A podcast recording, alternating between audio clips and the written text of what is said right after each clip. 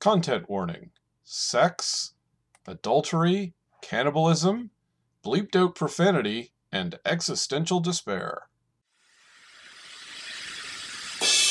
Action, excitement, horror, romance, thrills and chills, swords and sorcery, rockets and ray guns, a dizzying panoply of the strange and impossible from the darkest depths of the human imagination. What mad universe encompasses such tales as these?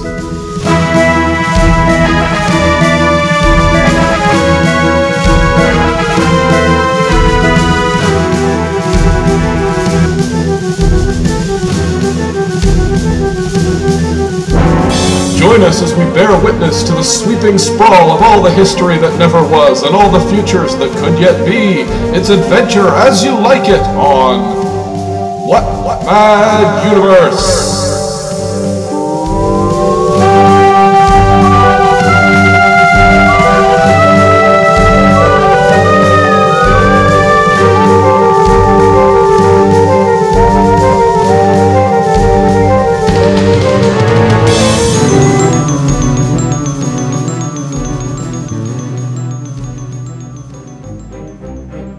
I only wish Kilgore Trout were here, said Elliot, so I could shake his hand and tell him that he is the greatest writer alive today. I have just been told that he could not come because he could not afford to leave his job. And what job does society give its greatest prophet? Elliot choked up, and for a few moments he couldn't make himself name Trout's job. They have made him a stock clerk in a trading stamp redemption center in Hyannis. Kilgore Trout was born in 1907, or possibly 1917, in Bermuda. His father worked for the Royal Ornithological Society and was charged with watching over the Bermuda Ern, a bird that eventually went extinct. Trout's father killed his mother, or else they both died of illness shortly after he graduated from high school. Trout became a science fiction writer, writing thousands of short stories and novels, including The Gospel from Outer Space and Oh Say Can You Smell? But for most of these, he was paid doodly squat, and his stories were used mostly to fill space in pornographic magazines. He lived in poverty, working menial jobs to pay the rent until 1973, when he had an encounter with God. God's name was Kurt Vonnegut, and he revealed to Trout that he was a fictional character, the star of many of Vonnegut's novels, including God Bless You, Mr. Rosewater and Breakfast of Champions. Kilgore Trout died in a writer's colony in 1986, or possibly 2004? Having finally found some success with his novels, won the Nobel Prize in Medicine, and acclaimed a hero. So it goes.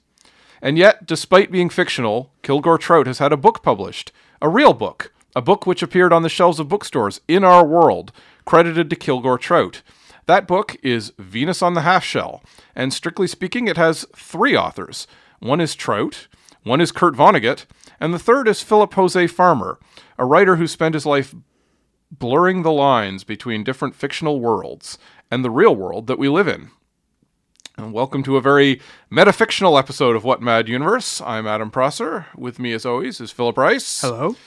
Hello. So today we're talking about a really oddball little curio called um, uh, Venus on the Half Shell, which, as I say, is a book that uh, is kind of a uh, liminal book. It it was written as a joke in the it it exists as a fictional novel within the book God Bless You Mr. Rosewater by Kurt Vonnegut credited to Kilgore Trout and there is a passage from the book which is uh, pl- uh, cited in the novel and uh, so Philip Jose Farmer took that segment and decided to write the entire novel around it and credit it to Kilgore Trout as a joke.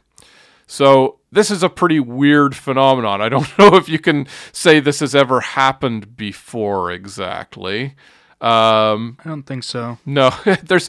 I'm trying to think of examples where something vaguely similar might have happened. Um, the closest I can think of is Michael Shab- uh, Michael Chabon's novel, "The Amazing Adventure of Cav- Ma- Amazing Adventures of Cavalier and Clay," uh, where it was about a pair of uh, fan- fictional comics books creators who wrote a comic called The Escapist in the 40s. And um, eventually they did make a comic book called uh, The Escapist. Oh, okay. Well, that sort of thing happens. Like uh, the Jay and Silent. I don't know why this came to me, but the Jay and Silent Bob superhero comic. That's that right. In the movies, uh, Yeah. they actually made that. I think. Right. Actually, now that I think about it, uh, Buzz Lightyear got his own actual Oh uh, yeah, that cartoon was- show that was the eventually. Buzz Lightyear, but not where he wasn't a toy. It was actually a space ranger. Right. It was the it was the cartoon show that the character would have been based on in the in the So I guess this does happen, but it's it's weird that it it's still a weird uh, example of it. yeah it's it's it, it was really taking it to a new levels because as i say it was actually it came out initially uh, credited to kilgore trout not uh, not even to any of the authors Mm-hmm. So we should discuss the story of how this got made because it was legal. It wasn't like a bootleg thing. Right. Um. So, uh, do you want to take it or No, you- you go ahead. So, uh, from what I read from, and this is all from farmer's perspective, so Mm-hmm. uh, it could be slanted. I'm not sure. right he uh, uh, contact he, he tried to contact Vonnegut a few times through the mail and wasn't able to. Finally, he got his phone number and called him and uh, asked him, and Vonnegut gave his tepid approval. Mm-hmm. Um, so he's just sort of yeah, sure, whatever. um, so uh, i uh, think he was a little more enthusiastic like i wasn't maybe not enthusiastic but he was he he thought it was a bit of an entertaining oh, joke okay, at first Okay, yeah. but yeah Uh, the feeling I got, and it might just be how you read Farmer's words, but I I got the impression it was kind of tepid. But yeah So uh, v- uh, Farmer went away and wrote the wrote the book. Uh, he apparently uh, had had had writer's block before that. He was having trouble writing his own stuff, and this sort of cleared that up. He wrote this in six weeks, right um, and um, it was published under the name Kilgore Trout. Farmer's name was nowhere on it. Uh, and there were all these theories going around about who actually wrote it. Right. A lot of people were saying it was Vonnegut himself.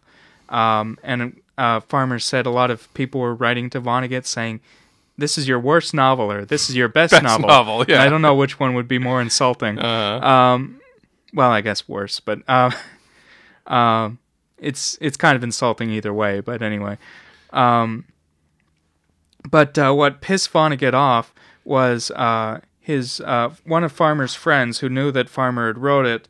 Uh, sorry, what was the friend's name? um leslie fiedler Yeah, Leslie Fiedler um, had gone on William F. Buckley's talk show, uh, and he was discussing uh, uh, Vonnegut, and uh, he mentioned this book and said that the author of it uh, would have written it whether Vonnegut gave his approval or not, right um, which apparently wasn't true. Well, he actually went even further. He said he would have gone and changed his name legally to Kilgore Trout if Yeah. he had to to get the novel written, Yeah. which was obviously a joke. Yeah. that was not true at all. But But, all this pissed Vonnegut off, because, uh, um, well, obviously. So uh, Vonnegut actually vetoed uh, the um, possible sequel that would have been written, uh, which was, uh, sorry, uh, The Son of Jimmy Valentine, which was another uh, a Kilgore Trout novel mentioned in a Vonnegut's uh, book. And uh, there was apparently going to be an animated movie uh, with music by the Grateful Dead. yeah, that was weird. Uh, well, yeah, well, it would have been interesting, but Vonnegut said he would sue right. or threatened to sue. I don't know if, like, Yeah. uh, Farmer had the film rights, but Right. still, he didn't want to have that hassle. Yeah. I think at that point, Kurt Vonnegut probably had at least a fair amount of legal uh, right to not to not have it made into a movie. Yeah, um, whether he, you know, the book is a different thing. But uh, so that uh, unfortunately, and and Philip Jose Farmer had actually planned a whole bunch of different projects uh, in which he and other people would yeah, he write recruited stories. Philip K. Dick and some other people. Yeah, yeah, would be supposedly credited to fictional characters. So uh, he and uh, there's a character we'll talk about the novel shortly, but in Venus and a Half Shell there is a fictional author called uh, uh, Jonathan Swift Somers The third. uh, who kind of who actually occupies basically the same role that Kilgore Trout does in Vonnegut, Kurt Vonnegut's novels, in that he's a well liked science fiction writer by the main character who keeps, keeps thinking of his stories in his novels and cites them as you know oh th- this is like a story that Jonathan Swift Somers had done once.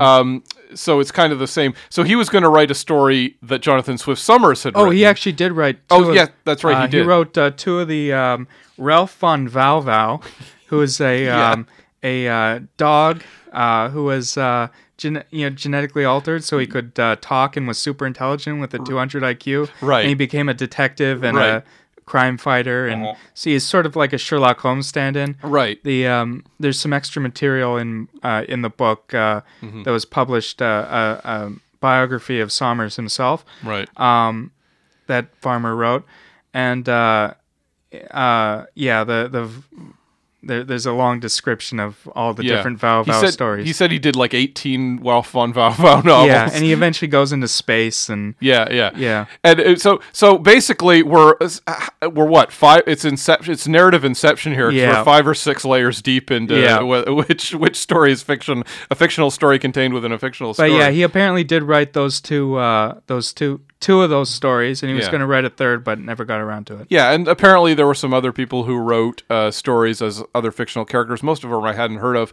but there is a really interesting one, which was that because Philip Jose Farmer was friends with Philip K. Dick, and uh, he said uh, he had recruited Dick to write a story uh, credited to Hawthorne Abendsen.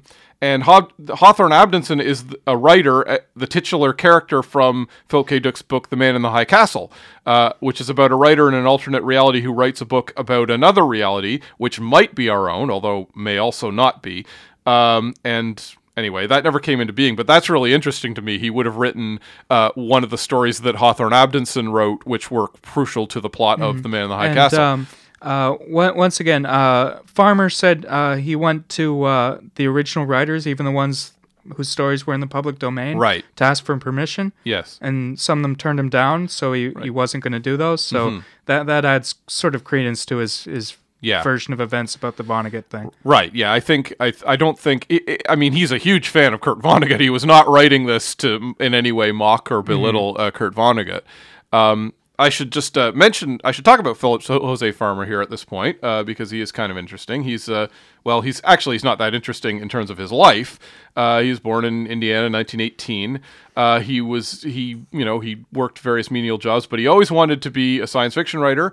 Uh, his second story, I believe, was Riders of the Purple Wage, which was published in Dangerous Visions in 1967, um, and run a, won a Hugo. And it was uh, It's very weird. it's a very strange story. He has a he, uh, the the Dangerous Visions anthology, which I'd like to talk about in a future show. Actually, uh, was what was the pivotal for what was called uh, the um, uh, the new wave of science fiction in the '60s.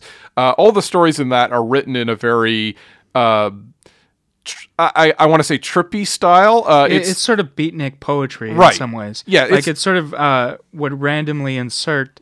Uh, it's sort of all over the place in terms of the um, uh, who's speaking, and Mm-hmm. uh, sometimes it would just randomly put in a sentence that's a complete non sequitur or something. Yeah, Like, it's- obviously it has some thematic reason, but I couldn't make head nor tail of some of it. Yeah, well, it's a post beatnik. Uh, like it- basically, it was bringing there. You know, literature with Jack Kerouac and uh, William S. Burroughs had kind of been transformed as an, a much more uh, you know stream of consciousness, crazy, uh, mu- much less rigid style. And uh, Harlan Ellison created Dangerous Visions partly to sort of get that style into science fiction because science fiction was very nuts and bolts, uh, you know, pragmatic, rational. Oh, it's all about the quote realism unquote. Uh, and that was a series of very strange, uh, trippy stories that were often cutting edge. So it was trying to be kind of what literature at the time was doing in the context of science fiction. Uh, actually, the sequel eventually featured a story by Kurt Vonnegut as well, Okay. called, I believe, the the Great Space. F- uh, and um, but uh, anyway, so Farmer had a story called Rise of the Purple Wage. Anyway, so that was uh, one of his, uh, honestly, one of his earliest stories, and Ellison really, uh, um, what's the word, indulged uh, Farmer uh, very strongly into going into writing, and since that won the Hugo, that kind of got him on board. So Farmer seems to have been really into the idea of working with other people's uh, stories and trying to Well, even that even that story mentions Pellucidar and Barsoom and right other- other purple things. wage you mean. Yeah, purple wage. Yeah, exactly yeah no yeah he's always and he, farmer's probably best known these days for creating what's known as the wold newton universe which I'm sure we'll be discussing in a future episode. But we need to cover some other things first. I think. right yes yeah it was his attempt to sort of uh, it- it's kind of a proto version of the league of extraordinary gentlemen Yeah. which we keep mentioning on this show, but it was uh, it was sort of his earlier version of uh, tying in the genealogies of all these famous adventure characters: Sherlock Holmes, Doc Savage, Tarzan, uh, revealing that they all had their uh, origins, and I believe he was saying they were all part of the same family. Yeah. If you go back far enough, um, and there, I believe it was a, a meteor strike in medieval England. Yeah, that- it uh, it caused the family to become irradiated, and Right. that's what makes them special. Right. So, uh, uh, so he created this giant cosmology, and it was uh, uh, two novels, I believe, that really fleshed it out. One was called Tarzan Alive, and the other one was called Doc Savage: His Apocalyptic Life. He also wrote the secret log of Phileas Fogg. Oh yeah, the other log of Phileas Fogg. Or yeah, Phileas sorry, Fogg. yeah, where Yeah. he's an alien or something. Yeah, it's the, all the, all the stuff that was left out of uh, Around the World in Yeah, 80 Days. which yeah. uh, once again, you know, we talked about in the Saturn and Ferrando episode. I wonder if they mash up at all. Yeah, that would be that would be interesting for sure. So anyway, there's a whole uh, raft of literature, but this is what Farmer and Farmer's a talented writer uh, himself as well, I, I believe. But he's clearly he's he really likes to riff on other people's work. So that's what. Oh, he what also was doing wrote uh, an Oz story, a story set in Oz. Right. Yeah. He he's, he wrote a um, uh, he wrote pastiches of a, a whole bunch Yeah. of different writers, especially at this particular period when he was writing Venus and a Half Shell. So anyway, Venus and a Half Shell uh, is Phil. Do you want to describe the plot of Venus and a Half Shell?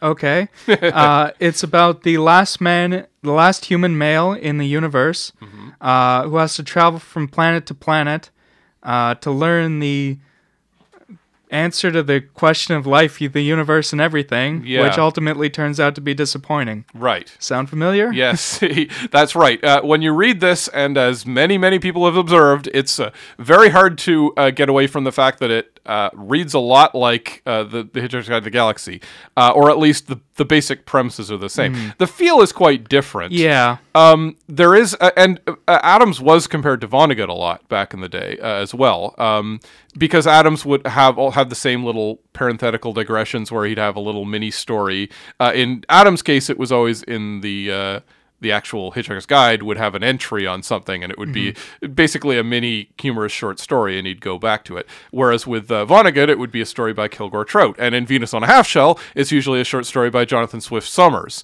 uh, that provide these little parentheticals. But it is, yeah, it's the the last human on Earth. Earth gets uh, sterilized by aliens. Yeah, it gets uh, flooded, actually. Right. And uh, so uh, the main character, uh, who is uh, he was just called the Space Wanderer in the original Vonnegut text, but here he gets a name, Simon Wagstaff. Simon Wagstaff, yes. which is apparently one of the uh, names that D- Jonathan Swift went by, Okay. uh, one of his uh, Oh. uh, pen names. Oh, that's kind of cool. The original Jonathan. Yeah. Swift. Oh. Well, that's and of course the initials are SW, same as Space Yeah. Wanderer. Yeah, So that's he has a big neat- SW on his shirt. So Oh, yeah, yeah, that's kind of clever. I, I didn't Yeah. realize he, he was working on that many levels when he named him that. But yeah, so he goes around and it and it's very much Farmer working in what I would describe as Vonnegut style or an attempt sort at of. Uh, he doesn't use the same because Vonnegut uses very short sentence, like declarative sentences. Right. And it, uh, Farmer in the uh, in the foreword that I read said he intentionally didn't try to do that because it's it's Kilgore Trout writing, not Vonnegut. right. Yes. But it is obviously very Vonnegut in its uh, themes. Mm-hmm. Um, like it's very deterministic, uh, as uh, say um, Slaughterhouse Five is. Mm-hmm. Um, it's absurdist. it's absurdist and uh, um, uh, farmer himself said that uh, he believed in free will and all that so he was sort of working from the opposite of his own opinions on some things Right. Yeah. He was moving. He was working in someone else's uh, uh, uh, mode. His. Yeah. the- but it, it's um. Yeah. It's got the same thing that Vonnegut does, where there'll be like some enormous tragedy, and it'll be played off as absurd. Mm-hmm. Uh, you know,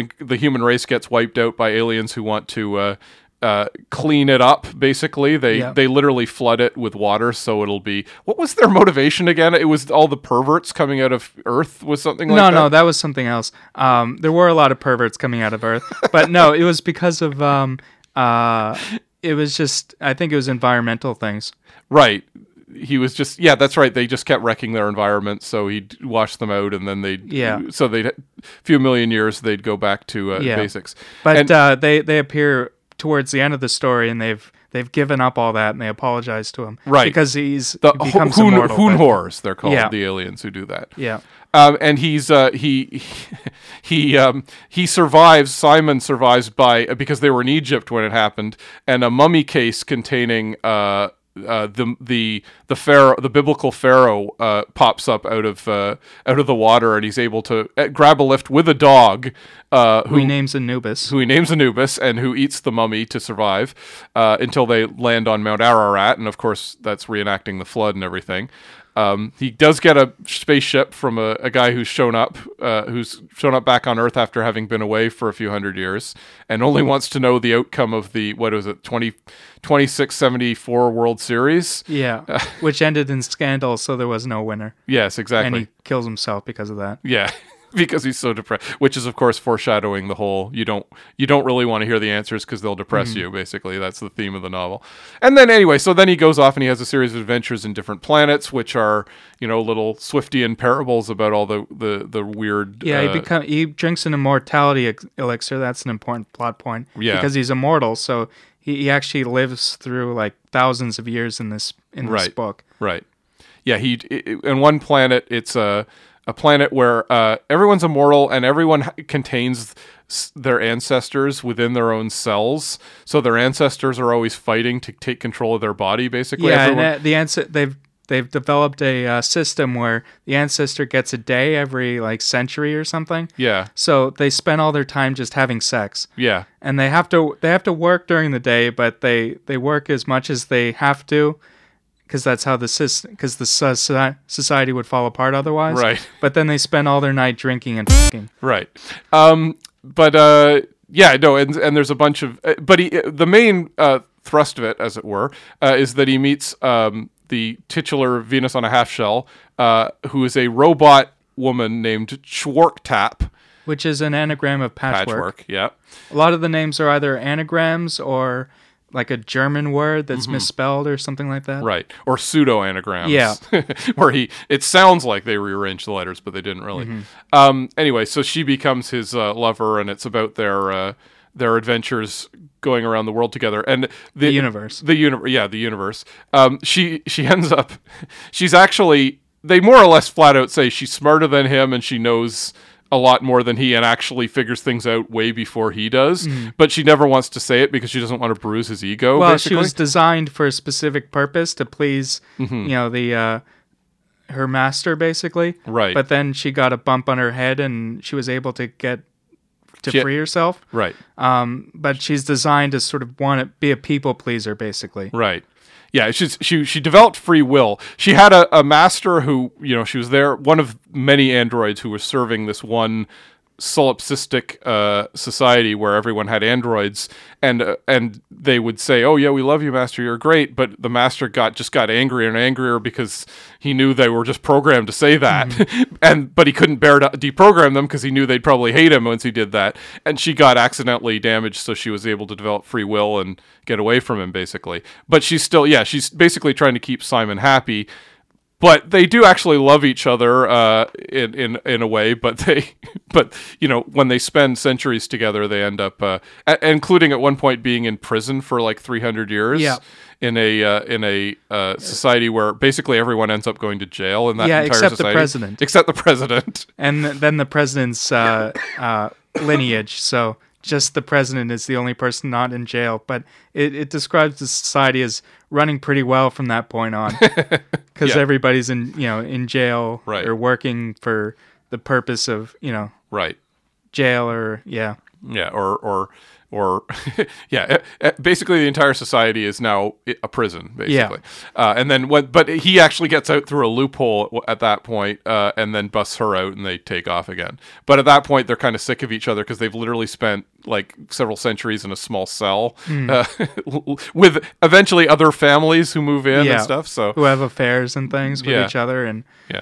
It's all a big mess. Yes, and but and the main thing is he's spending the the the uh, story searching for. There's this uh, race uh, called the. Oh God, do we have do we have I, their name? I wrote down most of the races. Uh,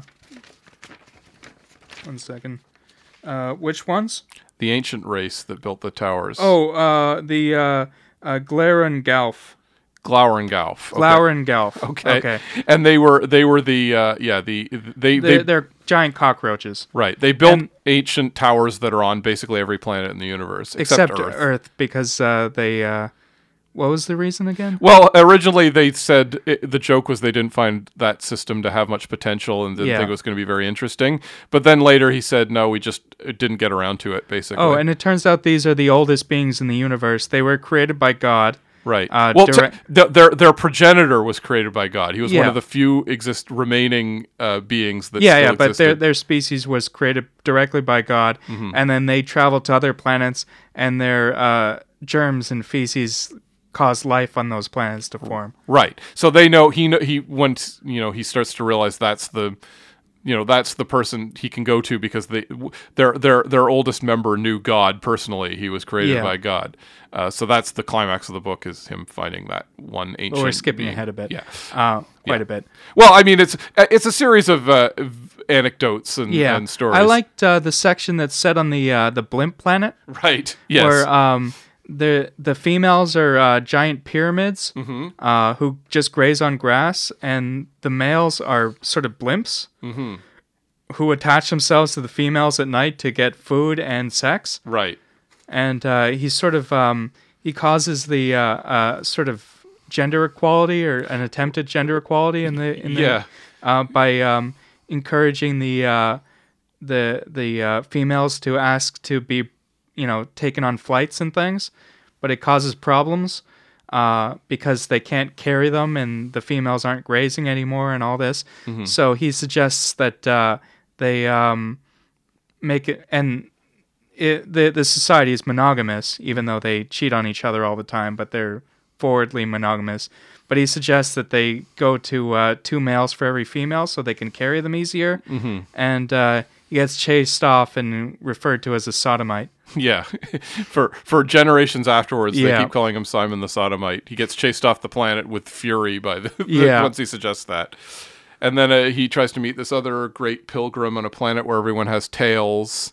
Uh, He gets and- one surgically attached because he's forced to. Because yeah. Yeah, which is funny because it's kind of a libertarian planet where everyone is supposed to have the absolute amount of free will they can, and if anyone doesn't like it, they can go to the wild zone. Yeah. Uh, and they said, so then we don't have to build prisons. We don't have to build. Uh, we don't have to have police or anything because anyone who disagrees with our society just goes to the wild zone to live as they like.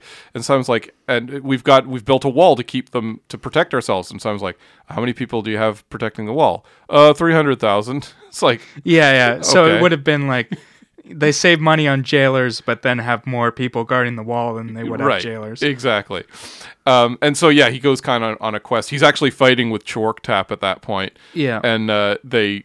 Uh, so she doesn't go with him, but he says, "I'm going to go and find so he out goes this." to the holy man who turns out to be a cannibal. right with a sort of Nietzschean Yeah. or like pseudo Nietzschean, you know, like Right. nothing matters and Yeah. or It's- it- nihilist rather. Yeah, well, he has he has the attitude that uh, God. He says, "I've found that God created uh, the world just to amuse himself, and he doesn't care, and he he seems to get more enjoyment out of pain than pleasure because there's so much more of pain than there is of pleasure, and so much of hatred than there is of love. So I try to make get, put on a good show, and anyone who comes here, I tell them this, and then I kill them. And Simon's hears that, and he's like, you know, yeah, but I've read this." Theory in a million books. This is not insightful at all. You're an extremely boring person, basically. So But he does get his eye eaten. yeah, he gets he gets well, he gets an axe Oh, in the eye. sorry, yeah, right. Yeah, no, the the his uh, he has a pet owl as well named Athena, as well Yeah. as Anubis, and the uh, Anubis and Athena come to his rescue, and Anub, uh, Athena rips out the the guy's eye, I believe, um, or uh, he he has a servant as well. yeah. Who axes his eye and then Mm-hmm. Athena saves him. Yeah, anyway. Yeah. Anyway, but yes, it, he he has a bunch of the the the details of the plot's narrow scrapes are not that important because it's all absurdist, of course, Mm-hmm. Yeah. and everything's kind of ridiculous. I actually thought um uh, Chworktap was going to save him. I thought she would come flying in and say because Yeah. that that would be, that would have been the obvious thing to do. But he kind of saves. He more or less saves himself, and then gets Chworktap to take him off the planet at that point. So um, anyway, just a series of, and then there's also the idea that um, if you travel fast than the speed of light, you can go something like sixty nine thousand times faster than the speed It of was 69 specifically. Yeah. Yes.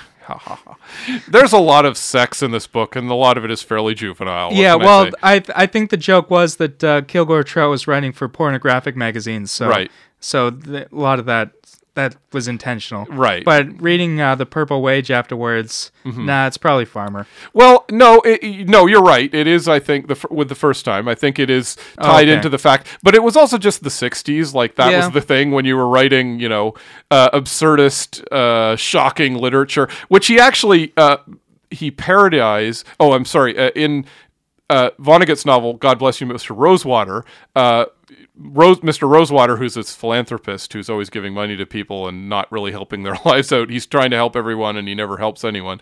Uh, but he gives he he finds this one brilliant poet, I've forgotten his name, who uh, he's like, "Oh, you've got this the most brilliant. You're you, nobody nobody's heard of you. You're poor. You're broke, but you're such a brilliant writer. I'm gonna write you a check right now for." Thousands of dollars so you can continue to do what you want. And the guy's like, "Oh my god, what do you want me to write about?" He's like, "No, no, no, you write whatever you want. I'm not going to tell you what to write about." And the guy breaks down crying and flees and has a whole Anyway, and he, he eventually sends him a manuscript and Mr. Rosewater's completely uh, completely forgotten about this guy and doesn't remember who he is at all but he goes you inspired me so I'm going to write these daring truths that society doesn't want to hear and and inside and immediately it's just a bunch of sex scenes basically and uh, ah, Vonnegut. So th- that reminds me. I think that's kind of parodying uh, Oh, the way writers were in the '60s. They were all like, I haven't read Rosewater. I've read a f- a few Vonnegut's, but uh, not that yeah. one. Well, I th- but I think it's general because Rosewater was written in '65 or thereabouts, and I think that's just that was literature at the time. We just talked about you know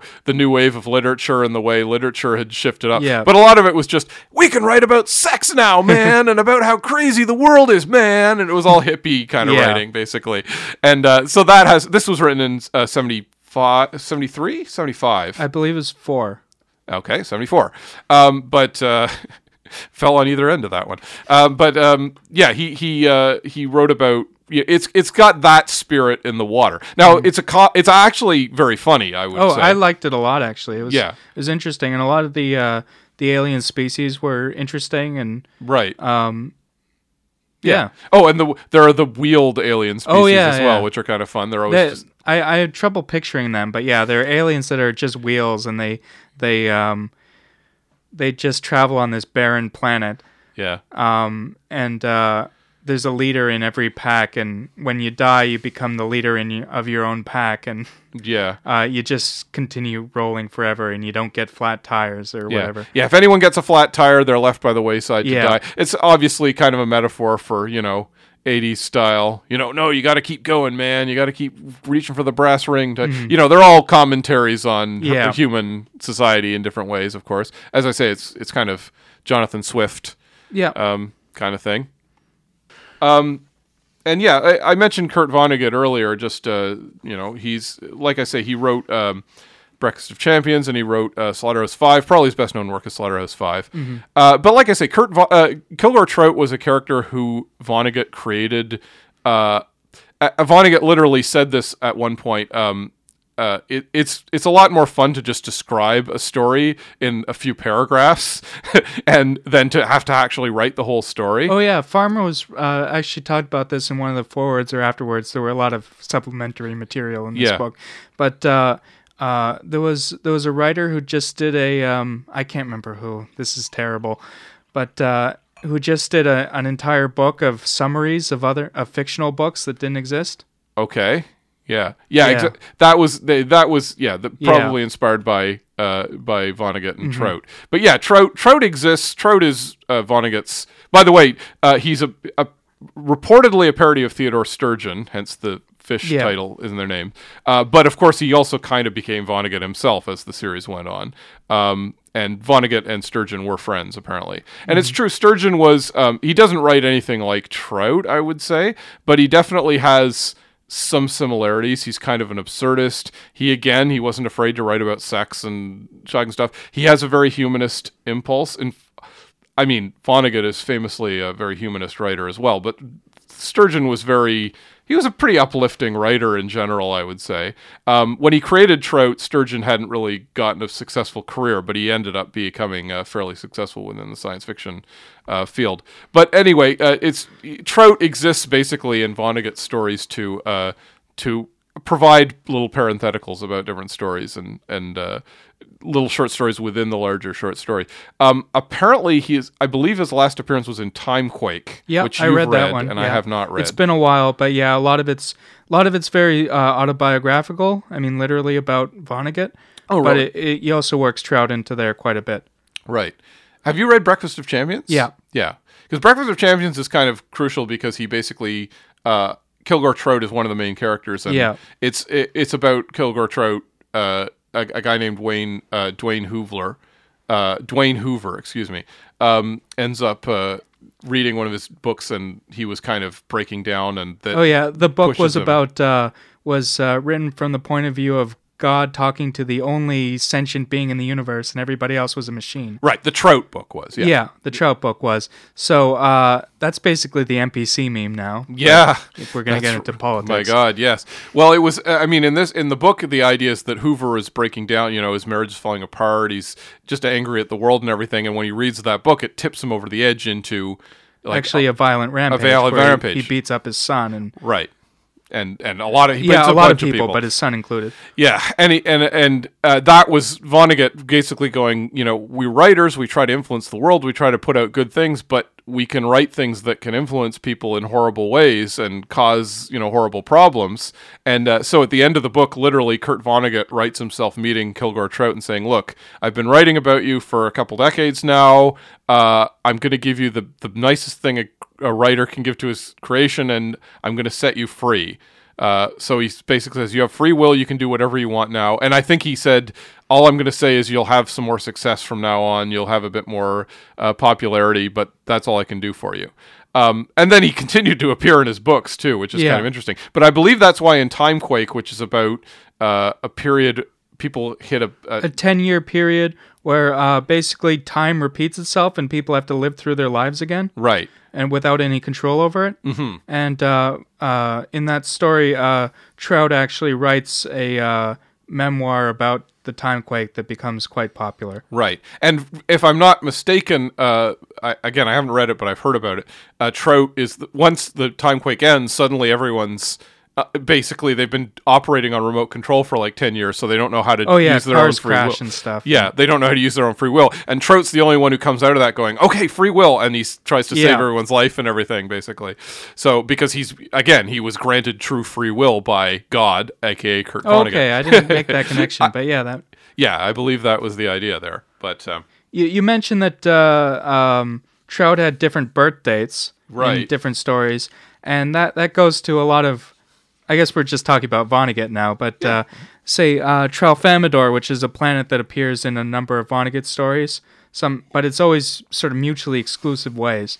Uh, the most famous example, of course, is uh, uh, Slaughterhouse Five, Mm-hmm. where they're uh, green sort of plungers with a hand on top, Right. and uh, an eye in the hand, mm-hmm. and they see all of time at once, so they experience time non-linearly, right, and um, they can see the whole of the universe stretched out right. uh, from beginning to end.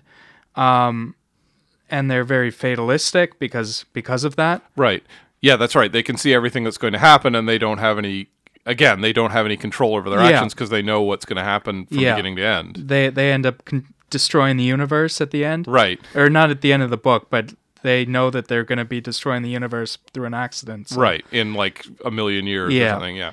Um, Well, how are the Tralfamadorians? Are they described differently in another book? yeah, in Sirens of Titan, Yes. um, the uh, the Martian spaceships are based off of Tralfamadorian design. okay. That's uh, Rumfoord. Uh, this I don't want to describe the whole plot of the book, but uh, ba- in this they're machines, they're robots with uh, three legs, uh, three eyes, and a uh, a skin-like covering that they can take off that looks like a uh, tangerine peel. Okay. And uh, they they don't experience time that way. They seem to experience they're immortal, but uh, uh, and they they the history is sort of it doesn't. One could say that one species built the other because they're robots. Okay. But that doesn't work within the uh, story of of uh, Sirens of Titan, where Right. all their their home planet is just robots, and the species that built them died out long ago. Right. Yeah. So they all these. So he uses the word, and it comes up in other books, and usually as a uh, hypothetical, or I think in Rosewater, Wikipedia said it was uh, hypothetical in Rosewater. Mm-hmm. Like he says, hypothetically, there's this planet out there called Tralfamadore, Oh, okay.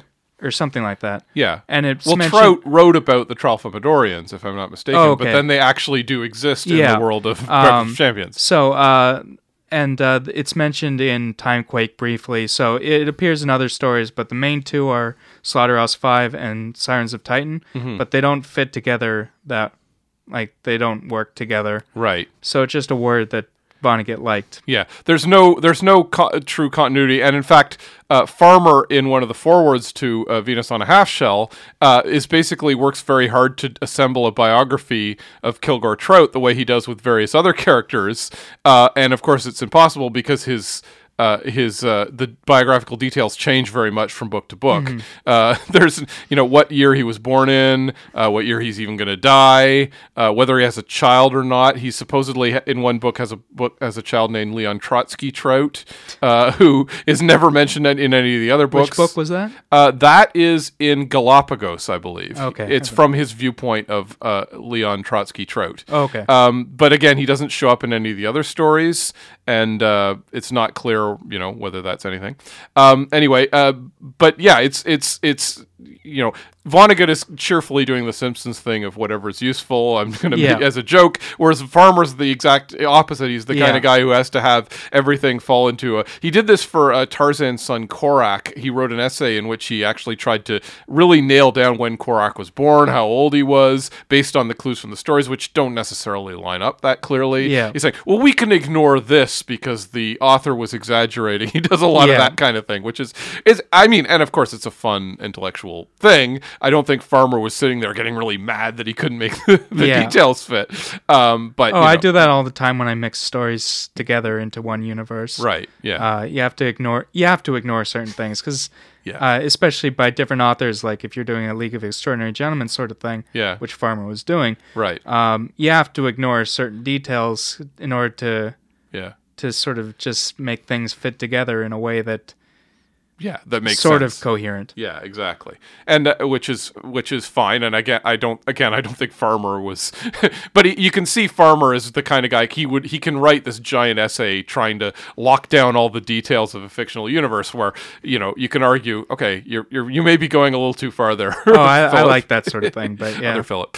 Um, but you mentioned Sirens of Titan, and actually, that's actually interesting because Kilgore, Tr- of course, Kilgore Trout in all of Vonnegut's novels, and Sirens of Titan is the pulpiest novel he's, he's ever not written. in that though. Uh, no, he's not. But Sirens of Titan uh, is probably the pulpiest novel that Vonnegut ever wrote. Mm-hmm. Uh, it's very much about you know it's got his other stories are sort of absurdist. They have a claim to being you know more literary. But Sirens of Titan is very much a space adventure type of story where he goes around the, the solar system.